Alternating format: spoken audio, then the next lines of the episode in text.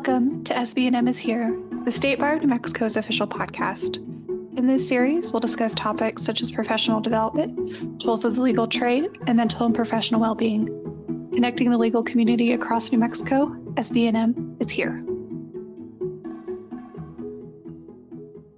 Hello, everyone. Welcome back to SBNM is Here. This is Morgan Pettit, Member Services Manager and Podcast Producer. So I know I start every episode with how thrilled I am. I, I, guess you can say I'm perpetually excited to provide you new types of content and information.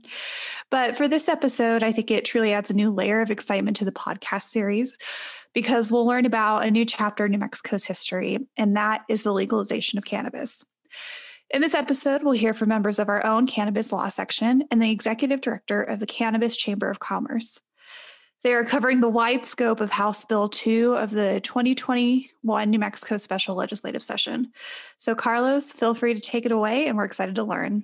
Morgan, thank you for that introduction. I want to welcome everyone to the Cannabis Law Section's podcast on New Mexico's cannabis legalization. Very excited, uh, very pumped up. Uh, my name is Carlos Martinez. I'm the chairperson and founder of the Cannabis Law Section. Also, today's host, I have two great guests with me today. Uh, one is a current member on the board of directors for the cannabis law section. Uh, he's also a former presenter at last year's CLE, a fantastic cannabis law attorney, and probably arguably one of the best uh, beards in the law game today, Mr. Brett Phelps. Thank you, Brett, for coming with us today. Hey, thanks for having me here, Carlos. Glad to be doing it. Awesome. And then also with me, we have the executive director of the New Mexico Cannabis Chamber of Commerce, uh, played an instrumental role, I believe, in helping this legislation go through the special session. Uh, a highly mediocre golfer, but a very good friend, Mr. Ben Lewinger. Thanks, Ben. Thanks. Good morning, everybody. I'm also here for Brett's beard and for nothing else. so, uh, New Mexico is going recreational finally. Uh, it's been a long time coming. Um, I'll be honest, I, I didn't think that it was going to make it, especially after it stalled in the regular session. Uh, but lo and behold, the Brain Trust in Santa Fe were able to get it done. Very thankful for that. Ben, what are your first thoughts and reactions on the new legislation?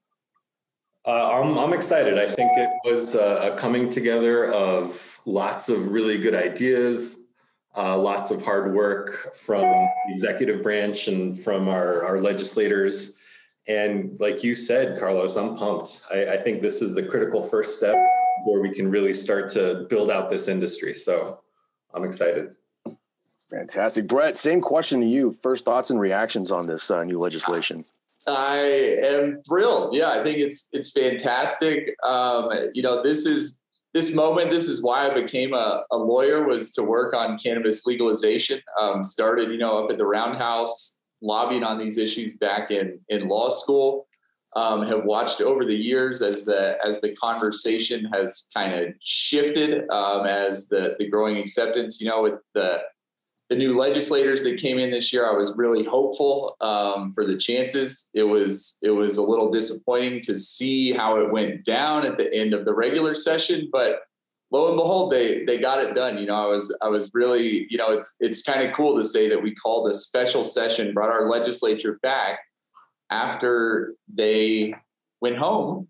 Um, they brought them all back to to work on this one specific issue. You know, so that was you know it's cool to see and was was really happy to see it happen. I, I, like a lot of the components that are that are in the bill, um, both for individuals as well as for the the industry. So I'm I'm pumped. You know, give a lot of credit to to Representative Javier Martinez, who's been working on this issue for years, as well as a ton of other people up there at the at the legislature who have, have really made it happen. Um, thanks to Ben for his advocacy efforts up there. Uh, and everybody else that worked to get it done. But yeah, I'm, I'm excited. I think there's a lot of good opportunities. Um, for for businesses of, of all sizes as well as for um, for personal consumers. So yeah, really really pumped about the whole thing. I like how you know I'm glad it finally happened and and the way that it went down. I think it uh, I think we got a I think we got a pretty good law here.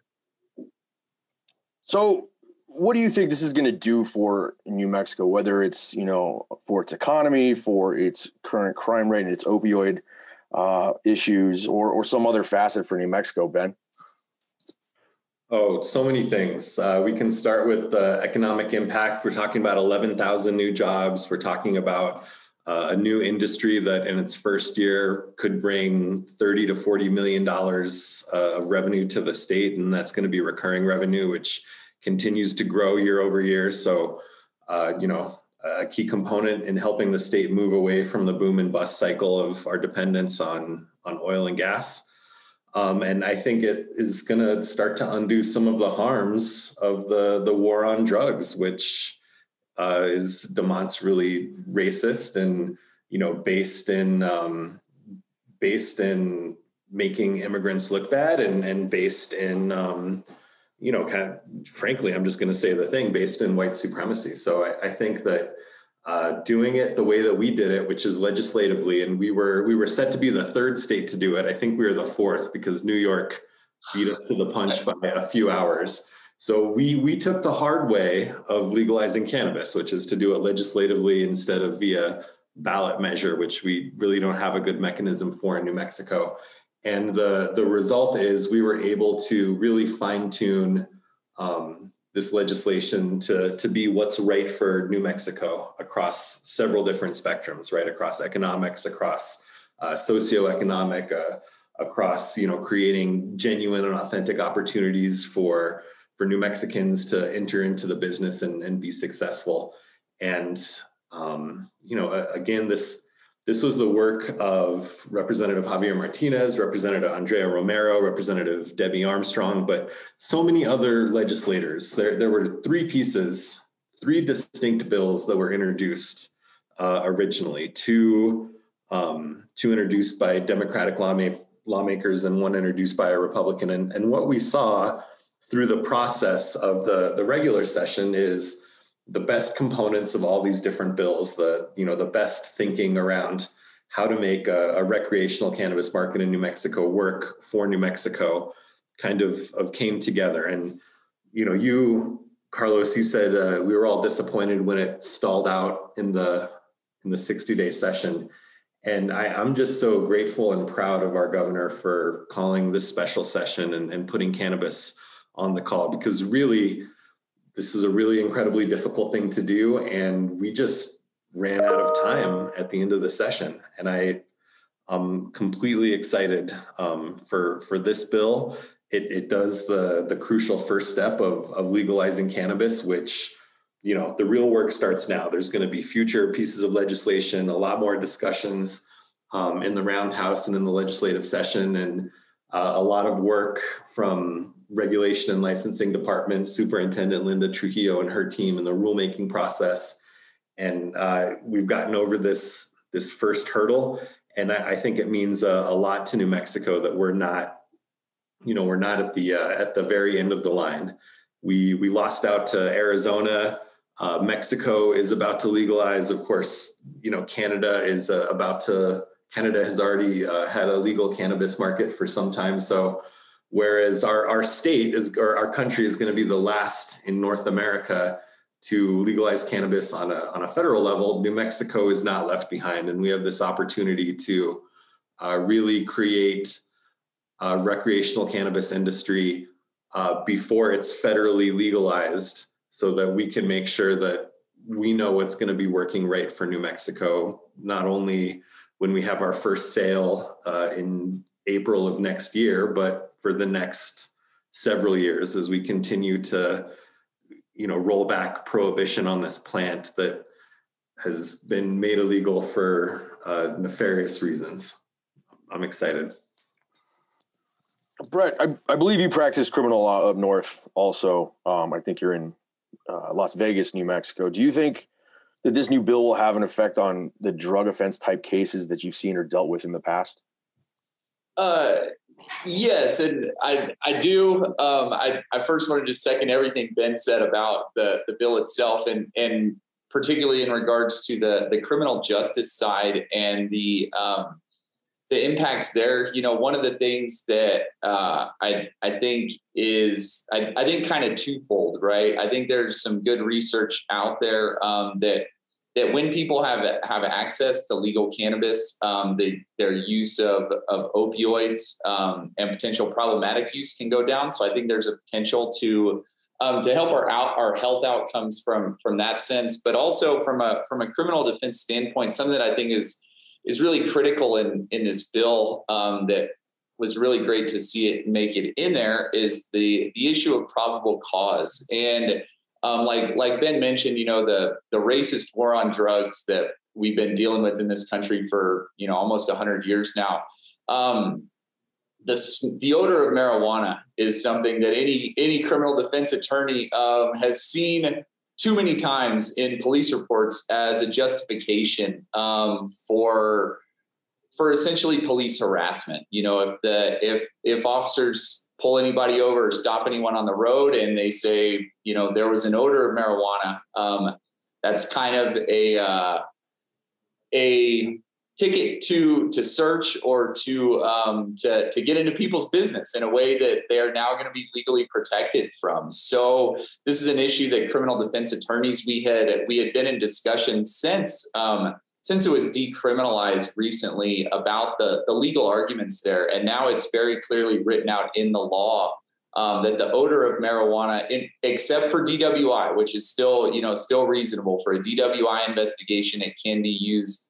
Um, but if there's no allegations or concerns about about drugged driving, um, that the odor of marijuana itself is no longer a basis for a search. Um, so that's going to you know protect particularly racial minorities. Um, and uh, and and so I think that there's I think that there's a lot of upside for that. Um, and then additionally, you know, a, a, major part of this is is to um, to deal with the illicit market, right? And how to how to um, provide legal access and giving people legal access to to cannabis um, will really yeah that's that's going to do a lot in terms of the bigger picture of um, you know, crime, crime, and the the fact that it's no longer a crime to go and, and buy cannabis or to grow your own. I, I think that's another really critical um, social justice and, and racial equity component to this bill um, that I was really happy to see. You know, as this legislation has kind of evolved since it was first introduced several years ago.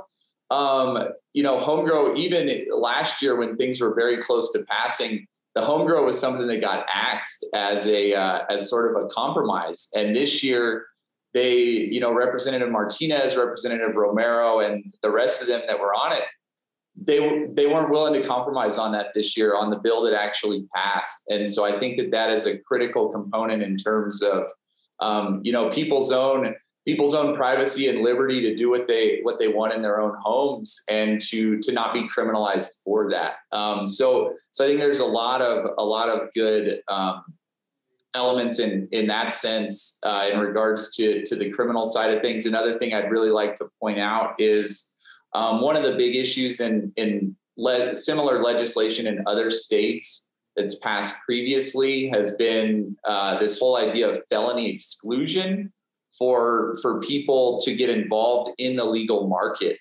And people who had been convicted you know of, of marijuana trafficking right or, or possession with intent to distribute uh, in the past in, in other states you know that had been an automatic disqualifier for them to be able to to obtain a license. Whereas in in this new mexico legislation um, it's it's no longer fel- felony convictions are something that can be considered, which I think is very reasonable, but they're not an automatic grounds for exclusion.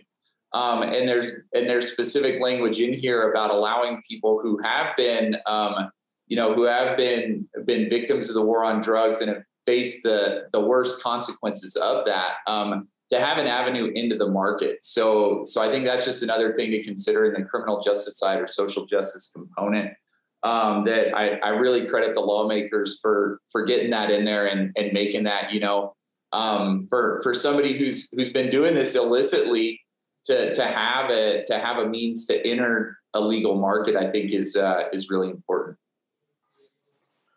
Much agreed. So this this is kind of open to both of you. I mean, there's always going to be naysayers, you know, negative Nancy's about the bill that's coming out. What stumbling blocks um, or resistance have have you experienced or or what do you see the issues towards the implementation of all the rules that need to get you know drafted up are going to be facing here coming up soon?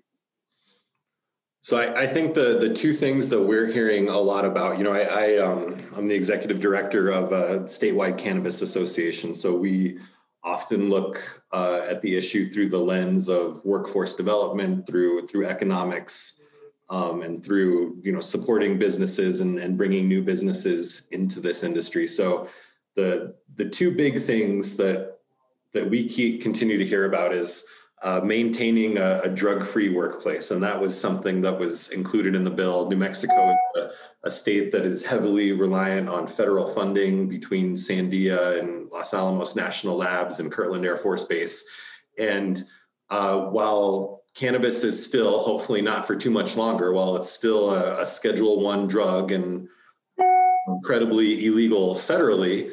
Um, there, there has to be a way for businesses to maintain a, a drug-free workplace until we see a, a, federal legalization. So I was really grateful that um, other chambers of commerce across the state uh, were, you know, were very vocal and, and supportive um, of that measure. And I, I, think in New Mexico, and I, I, come from substance impaired driving. I'm the former executive director for Mothers Against Drunk Driving. I, am the, the chair of the Bernalillo County DWI um, Planning Task Force right now. And I think a lot of people, mostly because of the, the history of DWI in New Mexico, people are a lot of, uh, there's a lot of concern about the substance impaired driving component. And I think the, the discussion there is the technology hasn't caught up. And I would argue, um, as somebody who's done a lot of research and, and really at a, at a point in time was kind of at the forefront in uh, different different technologies to to test for alcohol impairment. I think that we're never going to have uh, a chemical test or a, a, scientific test to test for cannabis impairment. And um, you know, and for alcohol, we have this presumed threshold where the majority of the people are impaired enough that they they shouldn't be driving, and you can determine that from a blood draw or a, a breathalyzer. But it, do, it just doesn't work the same with cannabis. People can have THC in their system for weeks, if not months, after ingesting. And there's a, a much bigger divergence in um, how much cannabis people can consume or smoke before they're impaired. So, you know, if you think of a, can- a cancer patient who's taking you know four grams of RSO or you know some high dose of a a really um, a really powerful cannabis product, they may not be impaired at all. Whereas somebody who is not a cannabis user could eat a, a five milligram gummy bear and probably shouldn't be behind the wheel. So I think um, one of the things that came out in this bill is really designating funding for those drug recognition experts, which we have I think three or 400 of across the state now. And, and these are people who are specifically trained. It's a, a certification the law enforcement officers can, can add. They're specifically trained to do you know different versions of a, a, standard field sobriety test looking specifically for non-alcohol impairment and i think that's going to be uh, you know ensuring that we have more drug recognition experts ensuring that we have funding for those kind of programs is how we're going to alleviate concern about substance impaired driving. But I also think cannabis is just different from from alcohol. I, I think there's, uh, you know, whereas people can get behind the wheel after going to a bar and you know best laid plans to use a, a ride service or to take a taxi after several drinks people feel empowered and they they make the call on their own that they're not impaired um, to drive I, I, just don't think that happens with with cannabis we we don't have people going to bars and using only cannabis. There, there is a provision for cannabis consumption areas, which I hope we talk about uh, later in this bill because I think it's a, an interesting component of this bill. But I, I think um,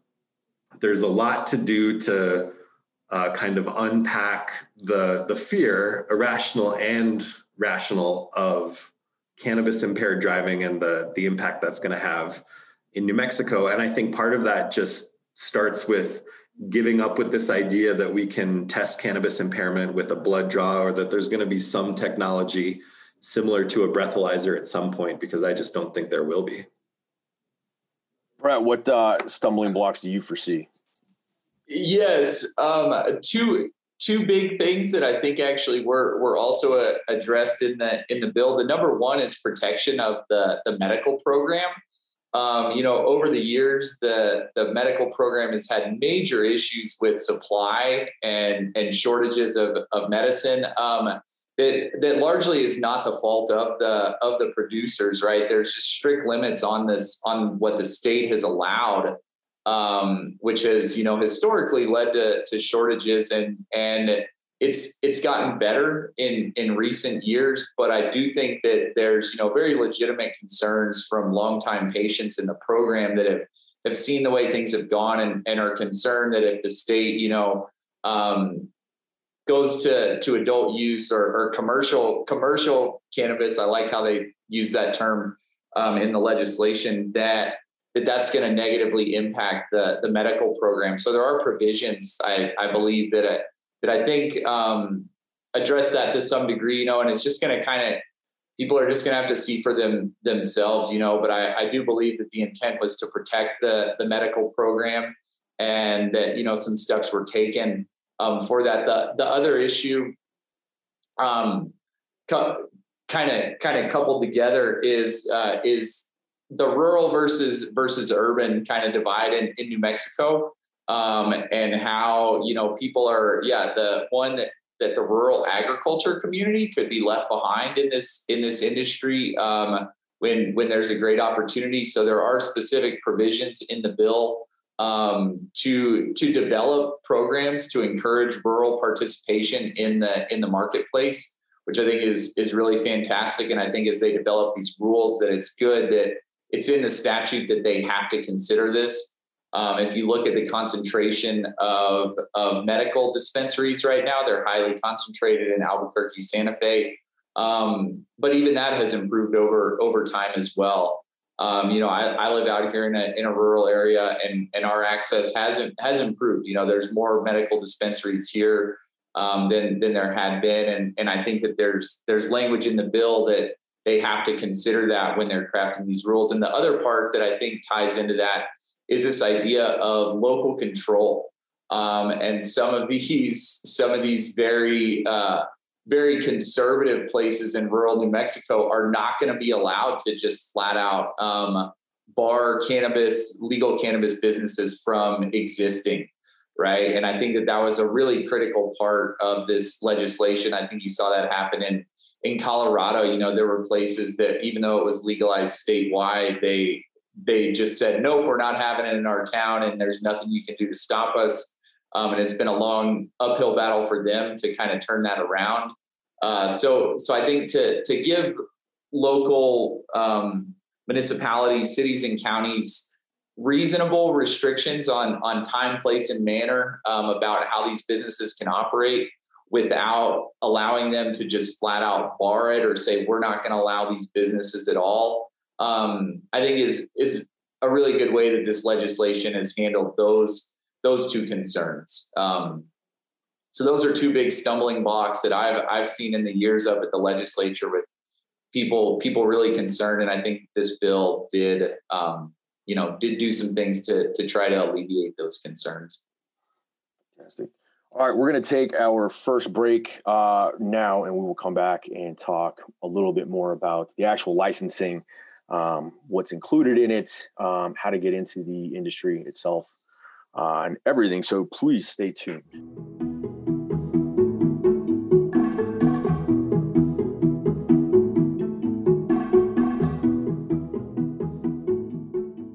Okay, welcome back. Um, back here talking with Ben Lewinger uh, and Brett Phelps uh, about cannabis legalization. Now, as both of you can assume and imagine, people are extremely interested um, in getting into the market, getting into this industry, a very early and budding industry. When when does this even start? I mean, what is the timeline that we're looking at before anybody can you know start applying for these licenses? Um, what's the status of current license holders in the industry? Um, what type of licenses are there available for people? So uh, there's a, there's a, calendar, a very aggressive calendar set out by RLD in this legislation to promulgate rules.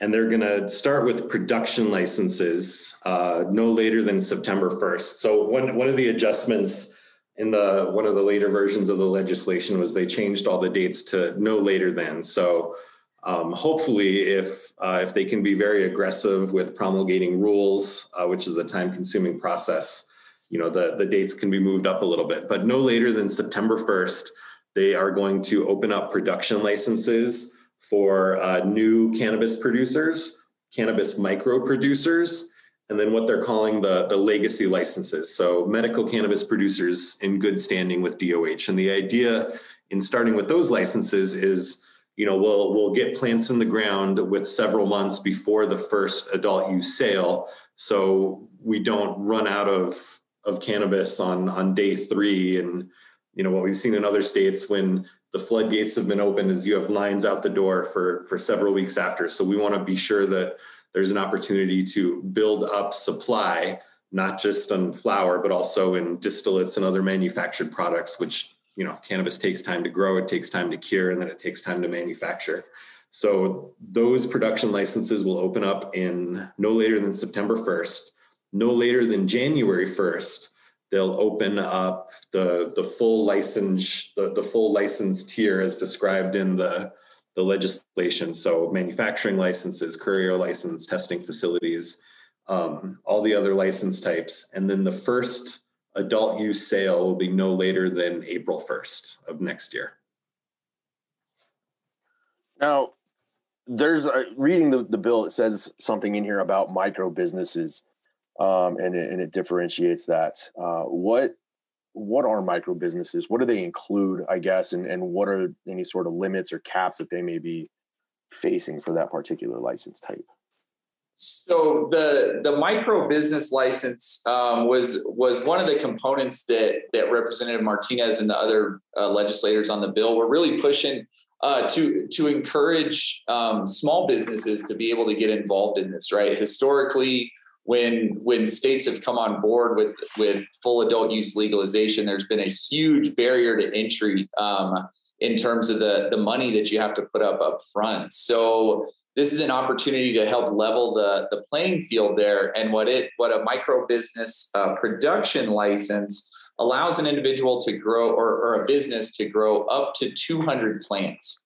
Um, and if if you're going for the full production license, there's also some fees associated with each plant, uh, so that your your fees are going to scale up based on the size of your your operation. Um, but these but these micro businesses, they're able to they're able to grow up to 200 plants. Um, it's I believe uh, oh, let me take a look here. I got the numbers right in front of me. I can give you the exact number. Um,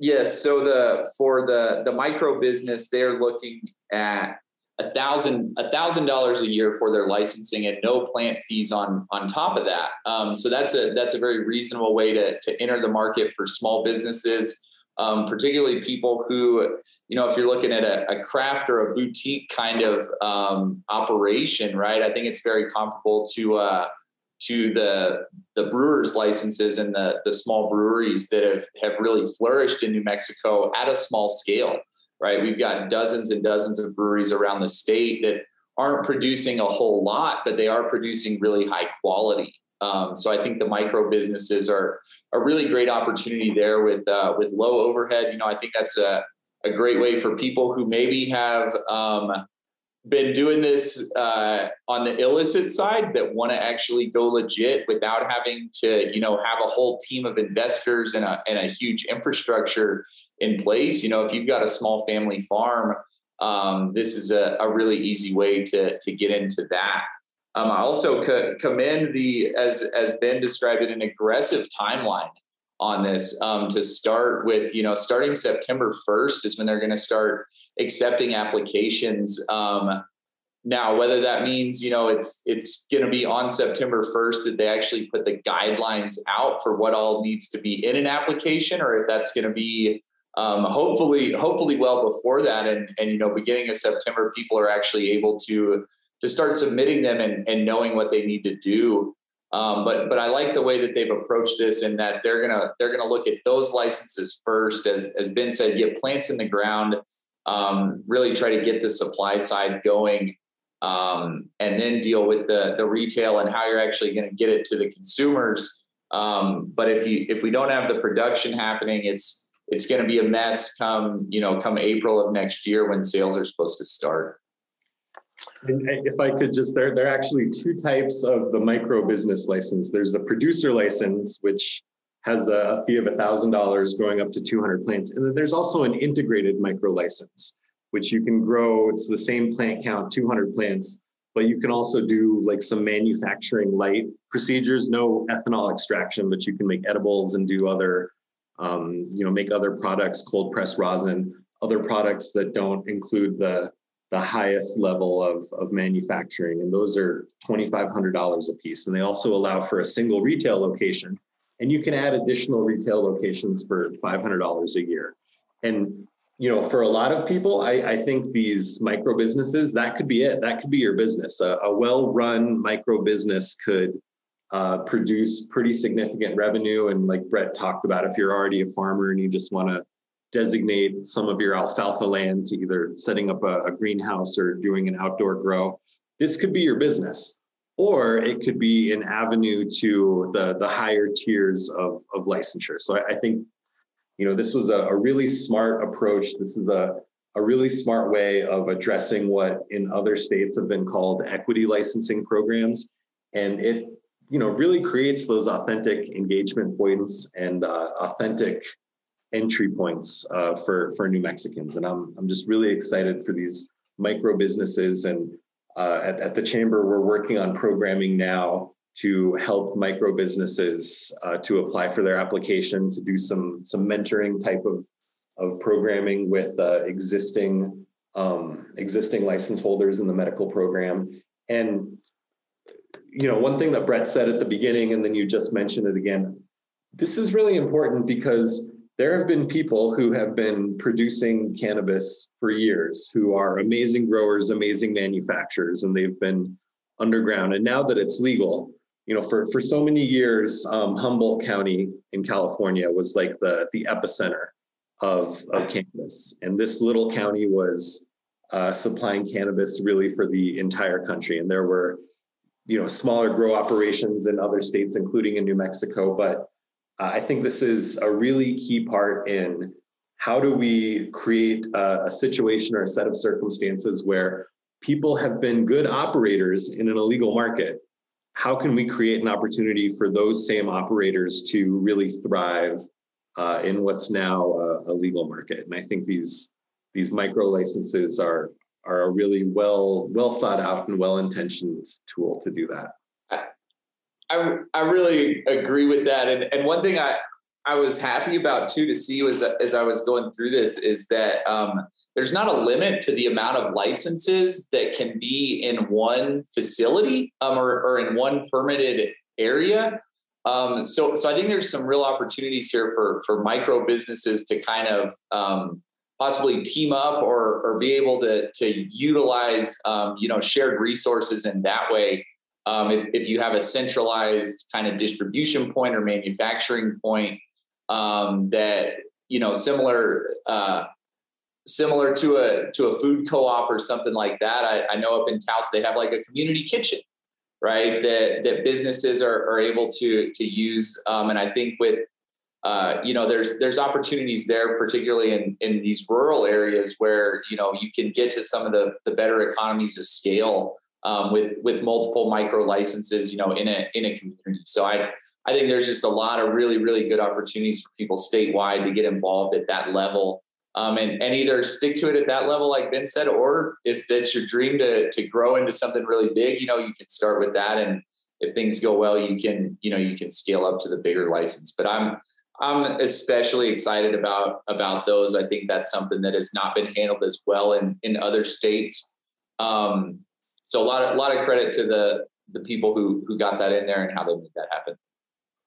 So looking at the the provisions of the bill and the it looks like there's 12 different licenses or permits that they're going to allow. I mean, number one is cannabis consumption area, and I know this was mentioned a little earlier um, by Ben, but what is a cannabis consumption area? I mean, and and what I guess are the benefits of it? What are the cons of it? I mean, what exactly would I be doing if I was going to visit a cannabis consumption area? Yeah, so th- I, I, think this is something that came up in this bill. Um, and Representative Javier Martinez. So, to answer your question, a cannabis consumption area is a place where people can go and consume cannabis. And uh, rules were promulgated for cannabis consumption areas in the medical program last year.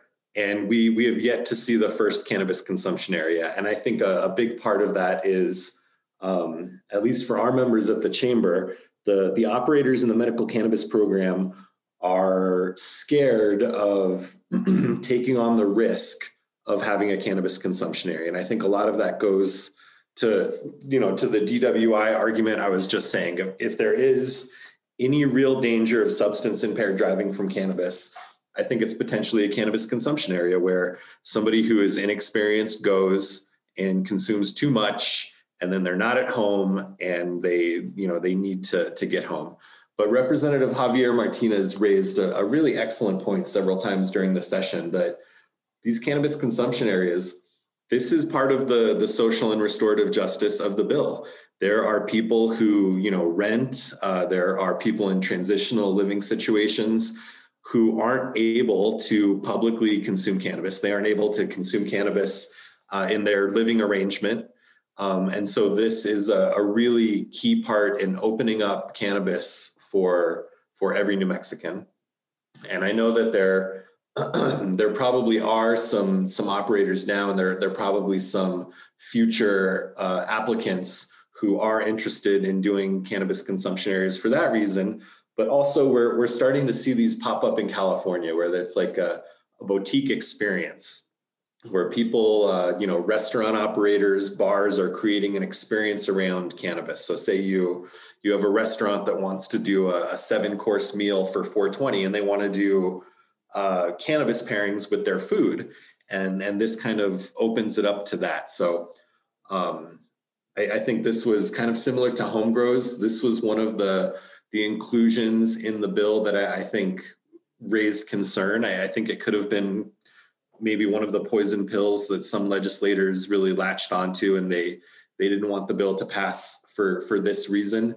But hearing Representative Martinez talk about uh, how these consumption areas are, are, a social justice initiative, I'm, I'm really glad that they're included in there. I don't know if it's something that that we'll see anytime soon. Um, but as the as the industry in New Mexico quickly matures and continues to grow, and there's more of a, uh, an outcry and a desire uh, from consumers for these cannabis con- consumption areas, I, I, think that we'll start to see people uh, apply for these license types. Uh, just just a couple things to add on that. I, I really like the yeah the the way Ben kind of described it. One important to note that the one restriction on cannabis consumption areas is that they cannot also serve alcohol. Um, so that is that is something that's key in terms of if you're if you're trying to picture in your head what this might look like. It's not going to be your regular, you know, raging bar scenario where they're also able to pass around joints or something like something like that, right? It's going to be a, a strictly cannabis, more similar to like a cigar bar uh, type type scenario. So I want to make sure that people understand that. Um, and also, you know, we're looking at this realistically, like New Mexico is looking to draw in cannabis tourism. And, you know, people coming across the border from El Paso, from Amarillo, from Oklahoma. And realistically, right, this is this was one of the biggest things that they ran into in Colorado when when they first started adult use sales there is people would go there, they'd go to the dispensaries, they'd buy what they, you know, all the things they wanted to try. And then if they're staying in a hotel, most hotels don't allow smoking, and almost all of them don't allow cannabis smoking. So they would they would have this product, and they have nowhere to to use it, um, and so that leads to a proliferation of public cannabis consumption, which I, I, think most of the the opponents of this bill would argue is a is a kind of worse scenario to have everybody out smoking it on the on the street or or in their cars because that's realistically you know the the place that they yeah where they are able to to consume. Um, so so I think you know particularly yeah people that live in apartments, people that live in in close housing situations, or people that just don't own their own homes might not have that freedom. Um, but also if if we're realistically looking at you know cannabis tourism as a as an economic driver, um, tourists are going to need a place to consume, and and so I think that um, it it's going to be interesting to see how these develop because there hasn't been much traction on the medical side, although they did allow the rules for that. Um, and it's going to be interesting to see how different localities uh, kind of handle that and, and, the zoning. They they obviously they're going to have to to follow um, the the Indoor Clean Air Act in New Mexico, um, which which will provide a whole another kind of litany of challenges for people interested in getting involved in this. But I think it's something that it, that is critical in terms of if we really want to a real be realistic about what our market is going to look like and and how people are going to be consuming these products to have a, a designated consumption area is is better for safety. And and even in regards to the the DWI and that type of thing um, if you're in a controlled environment you know the same way a bartender cuts you off when you've had too much to drink or or is going to you know pre- to have responsibilities to prevent people from driving or behaving in an unsafe way um, having a controlled cannabis consumption area allows that that same opportunity right? You can have kind of eyes on people. You can see if people um, you know how how they're doing and and kind of put a little bit more control on that um, or at least help people out that that might need the help you know if you need to call a ride for somebody it's it's a lot easier to do that in a in an environment like that than if they're just out on their own I'm, I'm really glad that you mentioned the, the tourism piece, Brett, because we were, uh, you know, here, there, there were some numbers being thrown around.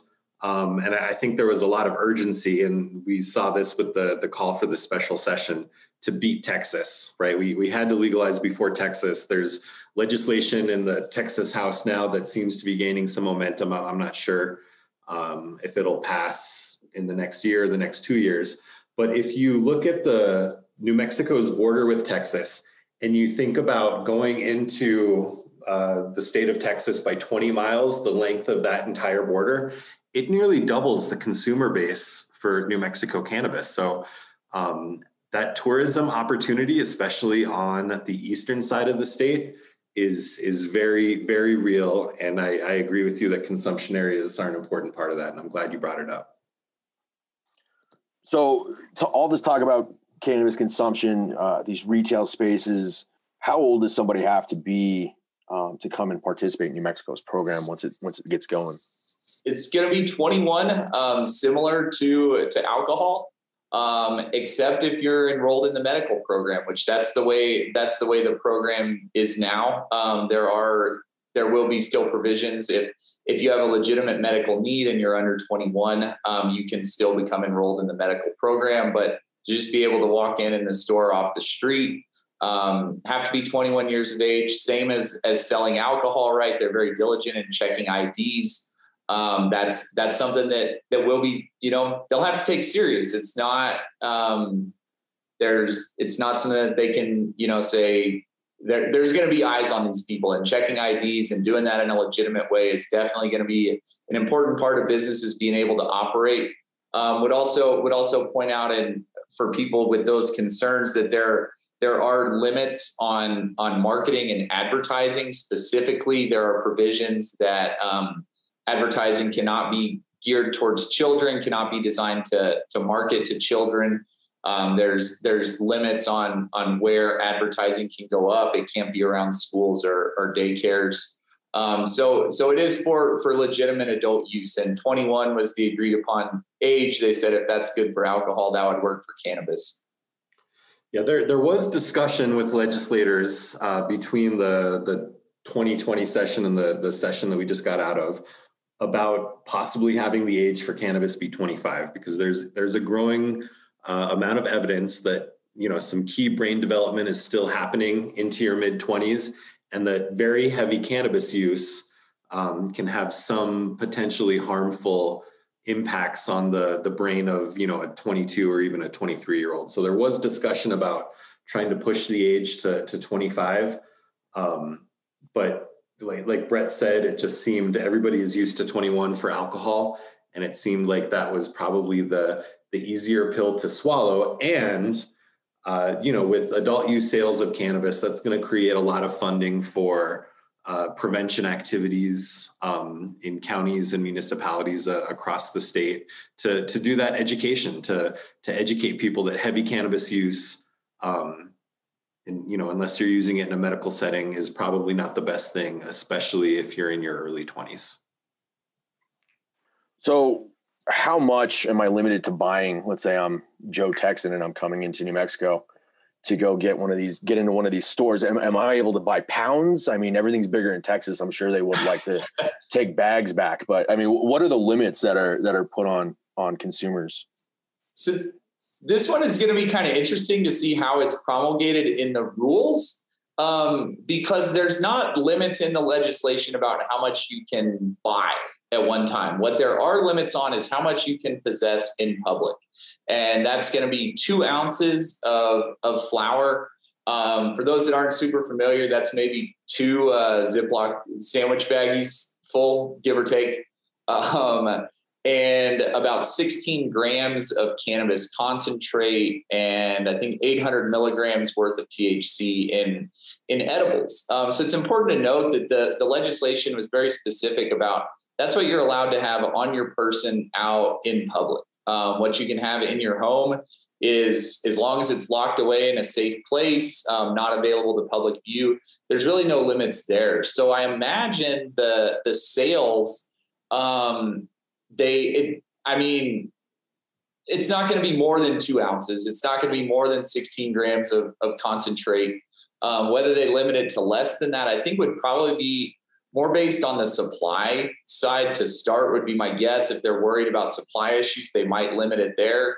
But my guess would be you're probably going to be limited to something in if if supply is not an issue. It, my guess would be a, a two ounces. But Ben, maybe you have anything else on that? No, I, I think um, I mean you said it. The the legislation is very clear. Possessing uh, two ounces, 16 grams of extract, and 800 milligrams of edible. And then um, there's no prohibition on possessing more. It just has to be kept in your private residence, not not visible from a public place. And uh, one of the TV stations went to a dispensary and had them lay out on a table what that amount, you know, what that looks like, what two ounces of flour, 16 grams of extract, and 800 milligrams of edible edibles look like and it's a lot.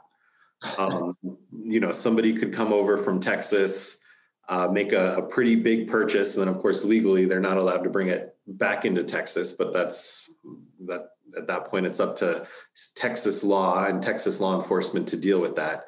But the the possession amounts um, are are a lot, and I think part of that is. Uh, you know, making sure that the the we're all making good on the governor's product promise of protecting and enhancing the medical cannabis program. So for some medical cannabis patients, uh, this may not be a lot. You know, this may be a, a week's supply or a couple weeks supply, and it's really important if you're somebody who relies on cannabis for your medicine that you're able to take advantage of bulk discounts of, of different sales. And I think uh, a lot of thinking went into um, these possession limits, and um, I'm glad that uh, they weren't uh, they weren't more conservative like we've seen in other states.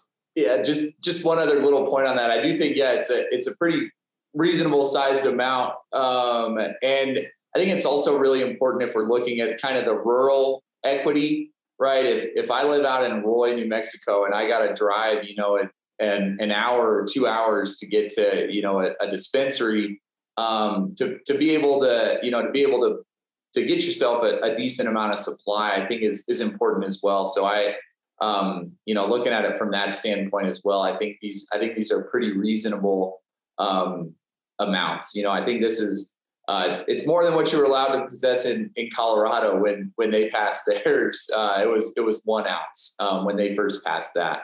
So um, so yeah, I, I would agree with all that, and I, I think it's I think it's a good a good limit that they set there. All right, guys, we're going to take our second break now. Uh, we'll come back and we'll talk a little more on the social justice and social equity portions of the bill. Um, then we'll go ahead and close it out. Be right back.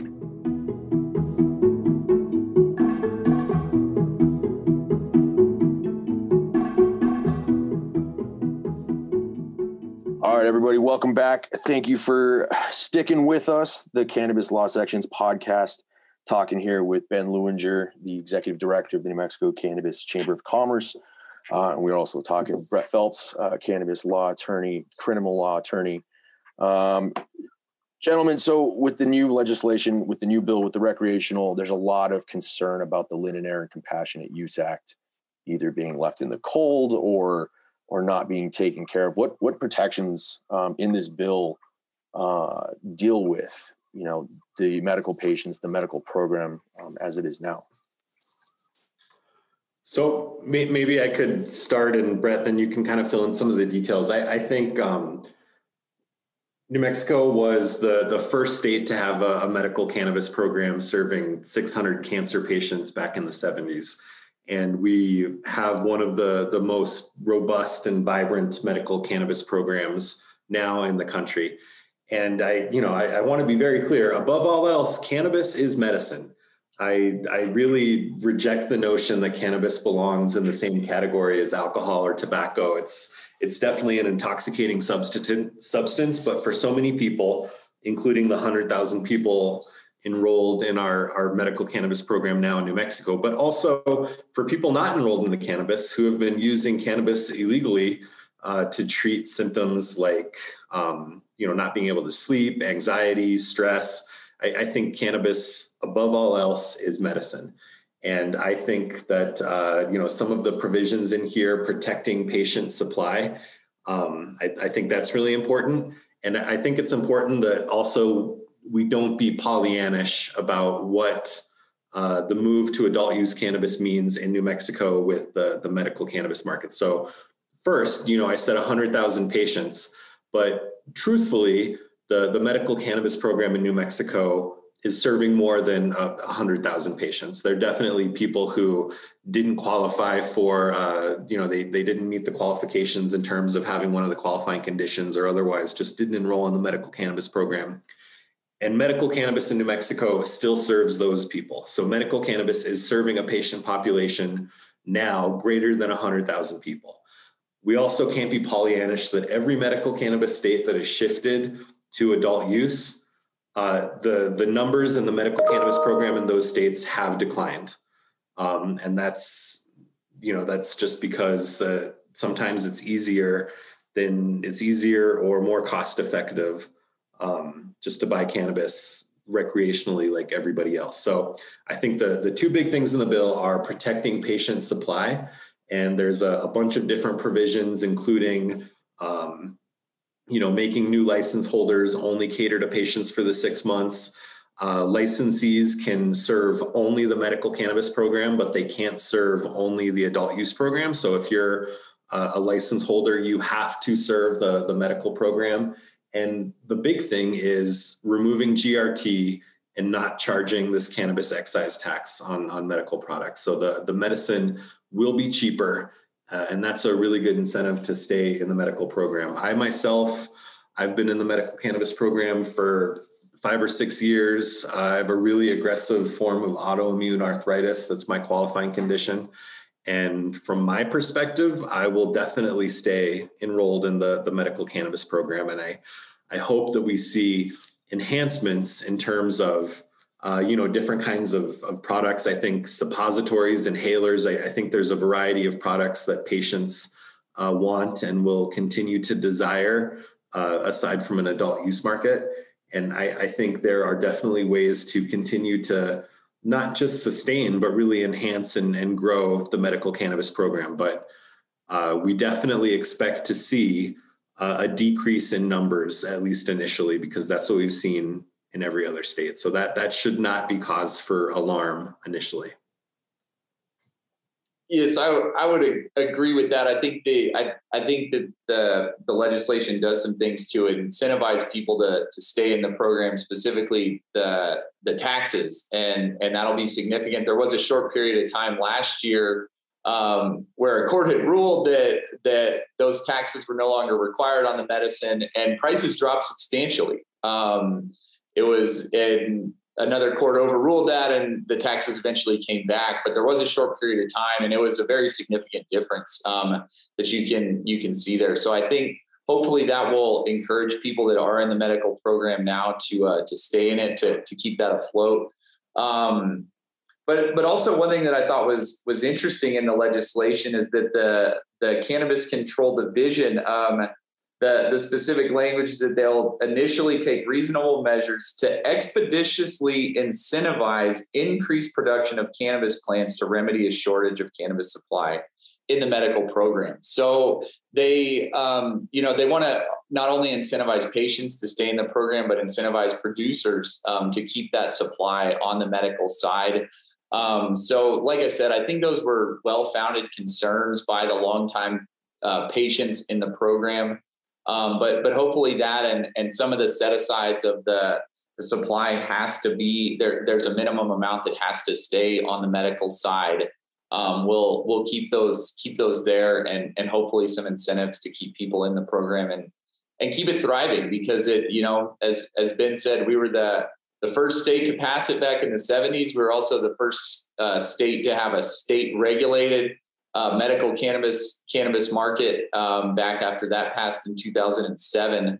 Um, other states had done it before us, but we were the first ones to actually have state licenses and and um, have a program run that way. So so I hope that um, you know that those that those concerns are are alleviated and that the medical program is able to continue um, providing that medicine.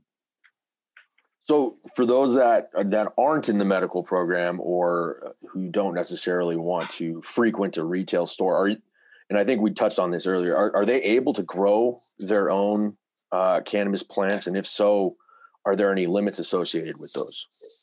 Yeah, so they they are, and this is something that had been a, a sticking point in an earlier concession in the in the bill in previous years, but but this year you're allowed to to grow at your own at your own residence um, up to six mature plants uh, and and six immature plants if you're if you're growing on a staggered cycle, um, which for for personal use is is a sufficient um, a sufficient amount for for more than one person in the household. You can have up to twelve mature plants in a in a household, um, which which I think is is really fantastic, really critical um, to um, one is as sort of a social justice social justice aspect of this, right? You're not dependent on um, you know a store the same way you can brew beer in your in your garage. But you can't you can't set up a full blown distillery right to do the the hardcore extraction where there's potential health and safety risks. Um, same thing with cannabis, right? You can grow your plants uh, for people that are concerned, it will still be illegal to, to be doing solvent extractions. The really the type of thing that when it's done in a home in a home setting, uh, there are legitimate risks. You know, there's you, you've seen it happen um, when when you're dealing with that type of thing. But for basic for the basic growing, people are going to be able to do that, and they're not going to have to rely on a store. Um, but not everyone wants to do that. Not everyone's able to do that. So so they can you know stores are there for people who want them but uh, but I think that's a fantastic provision in the bill um, to to allow those six plants of home grow. And when you're able to grow these, I mean, are you able to grow these in view of you know traffic, in view of your neighbors? Is is that going to cause any issues uh, with law enforcement? I, I, think the legislation says that they can't be in public view. And I think a, a lot of the details specifically around this, um, and really a lot of the details around how we, we move forward and, and regulate this industry is going to be in the rulemaking. Um, and I, I, I, think that uh, it was a smart move to really empower a, a rulemaking uh, body to have oversight and uh, responsibility for um, that part of of how we move into a, a legal market. But you know, and I think that's as much for the the safety of people who want to take advantage of the home grow provisions as as anything else. Um, and I'm trying to find the section now, but I, I do remember that it said it couldn't be it couldn't be in public view. So let's. We have this new market coming to town. We have the medical market currently in in effect what are what are the implications on the black market? Um, how do you feel that this is going to affect it? Is it going to affect it? What are your thoughts? I think the the hope is for everyone that this is that this is really gonna um, you know diminish the strength of the of the illicit market and really um, you know it's it's never it's it's never going to go away to say at, at this until there's federal legalization and everyone across the country has you know equitable access um, it's it's going to be there so you know to use that as a as kind of a, a detraction from the the bill uh, I, I, think it's just unrealistic. But I do think that um, you know they've set the barriers to entry low enough that people who who want to get involved um, from going from the illicit to the to the legal market have that opportunity. Um, I think that the ability for people to do their own home grow as well um, will really um, you know eliminate eliminate a lot of that. But to to say realistically that it's it's going to 100% wipe it out, you know, and as long as as long as we got Oklahoma and, and Texas next door um, with with their restrictions, you know, and and other places like that, it's it's not going to go away entirely. But I do think that this will, you know, will have a major impact and really cut down on the incentives um, of of people to be involved in the in the illicit market.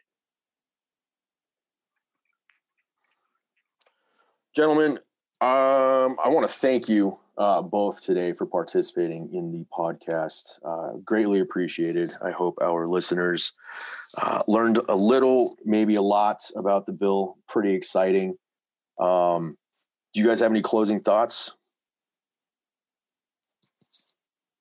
So one one thing we didn't get to touch on was the the sister bill to the actual legalization, and that had to do with expungement of past uh, criminal convictions for for crimes that would now be allowed under this this legislation. Um, I know that was a sticking point for a lot of legislators uh, that said that um, you know they didn't want to have it all together in that. So I, you know, that's the way that it got done. It, it got done. I think that's really great that it um, people are going to be able to have those criminal records cleared um, and and hopefully address some of the you know the issues of the the war on drugs. Right. This is this is an equity issue. This is a, a, social justice issue, a racial justice issue, and that that sister legislation for the expungement um, was another critical component of that. So really, you know, I, I, applaud the the legislators. I shouted out some before, but again, um, you know, Senator Jerry Ortiz Pino is somebody who's been bringing this for years and years and years. His name wasn't attached. He wasn't a sponsor on this one, but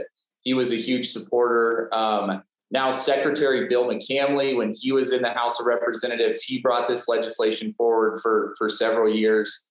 Um, so so really, you know, a lot of credit to them, a lot of credit to, to Drug Policy Alliance, the people there that have, have been advocating for this for for years. Um, all the all the citizen advocates, um, the the organizations that have, have been up there. You know, I've, I've been at the Roundhouse with y'all and and seeing the the work that people have put in.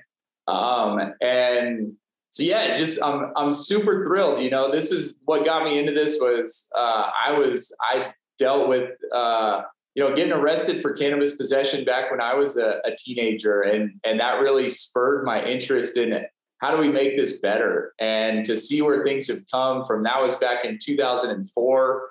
Um, to see where things have come from then, and, and all the hard work that people have put in for years and years to get it there to finally see it go over the line, you know, to make it over the line. Um, credit to the governor for calling this special session. Uh, whoever you know got her to to really go on that, I I really commend them. Um, all the all the senators who who spoke passionately about you know the the need for this beyond just the economics of it. Right, the economics are easy to get behind, um, but to really push it as as more than that. Um, just you know, give everybody a, a, lot of credit, a lot of credit to, to Ben and, uh, um, you know, the advocacy that him and his, his group has done and uh, the medical providers that have, you know, been doing this for a long time. Um, really excited for people to get involved, you know, really excited to see what comes out of these, these rules and, and applications. And would just say I would be more than happy to help anybody, you know, get involved that wants to, uh, that wants to take part in this industry it can it can be anything from very small scale to, to very large scale so there's no um, you know, there's there's just a ton of opportunity. I'm super excited. I think that this is a, a really solid bill, one of the best in the country um, that's that's been passed. So just tons of credit to everyone that that made it happen. And here we are. You know, people have yeah. I, so much credit to the generations before that were you know fighting this since before I was born. Um, you know, so just a lot of credit to everyone there. I'm super thrilled to you know have have played a, a tiny part in, in this whole discussion and to have been involved and to, um, you know, to see it get over the line. And, and now we, we got a lot of opportunities. We've got, you know, a lot of, a lot of fun to, to look forward to. I'm sure there will be headaches. It's not going to be perfect. Um, would, would encourage everyone to be, be patient and, and understanding, you know, the people that are behind this really want to see it succeed. Um, so just really, you know, congrats to everyone for getting it done can't wait to actually see the governor put her pen to it and and sign it onto the books um, and and rocking and rolling. You know, come September, licenses are applications are are going to be coming in. So um, you know, I'd be happy to help anybody out that wants to wants to get involved at any level. So thanks again for for having me. I I could talk about this all day. Um, and it, it's really been a you know it's really been a pleasure and, and i'm glad that we have so many good things to say uh, about the bill um, and and what got done. So thanks for the opportunity. Um, and yeah, looking forward to to seeing what New Mexico does with it now. Yeah, everything uh, everything Brett said. I think um, you know I, have been working behind the scenes on lots of different initiatives uh, in the Roundhouse for the last decade, and I, I think this is the single most important piece of legislation that that I've seen passed in terms of New Mexico having the ability to really define and create and map out its own future. Um, I think that this passing this bill was the, the first big hurdle. Uh, we still have a lot of work to do in future legislative sessions, uh, in, in the rulemaking process. Um, but getting this over the finish line is, is huge for New Mexico. And I, I think we've done it in a way that, um, you know, honors our agrarian heritage, that really uh, honors the fact that New Mexico kind of looks like what the rest of the country is going to look like in, in 20 years. And I'm just really excited to uh, help to create these opportunities to build this industry that's by New Mexicans for New Mexicans and to not be the last in the country to, to do it. I think that lots of states are to are to have their eyes on on how we do this and how we roll this out. And um, I have complete faith. There will be speed bumps and there will be stumbling blocks, but I, I, I have complete faith that this is the start of something that's going to be really big and really important and really good for New Mexico as a state. Awesome. Thank you, Ben. Thank you, Brett. Um, I also want to thank Morgan from the State Bar and all she does for our section. I want to thank the cannabis law section. Um, if you haven't joined, go join. You don't have to be a lawyer to join. Uh, thanks to everybody. And until next time, hope you guys have a great day. Thank you for listening. This episode was produced by the State Bar of New Mexico's Member Services Department in the Cannabis Law section. All editing and sound mixing was done by Blue Sky eLearn. Intro music is by Kevin MacLeod at Incompetech. The views of the presenters are that of their own and not endorsed by the State Bar of New Mexico. Nothing said in this podcast is legal advice for you.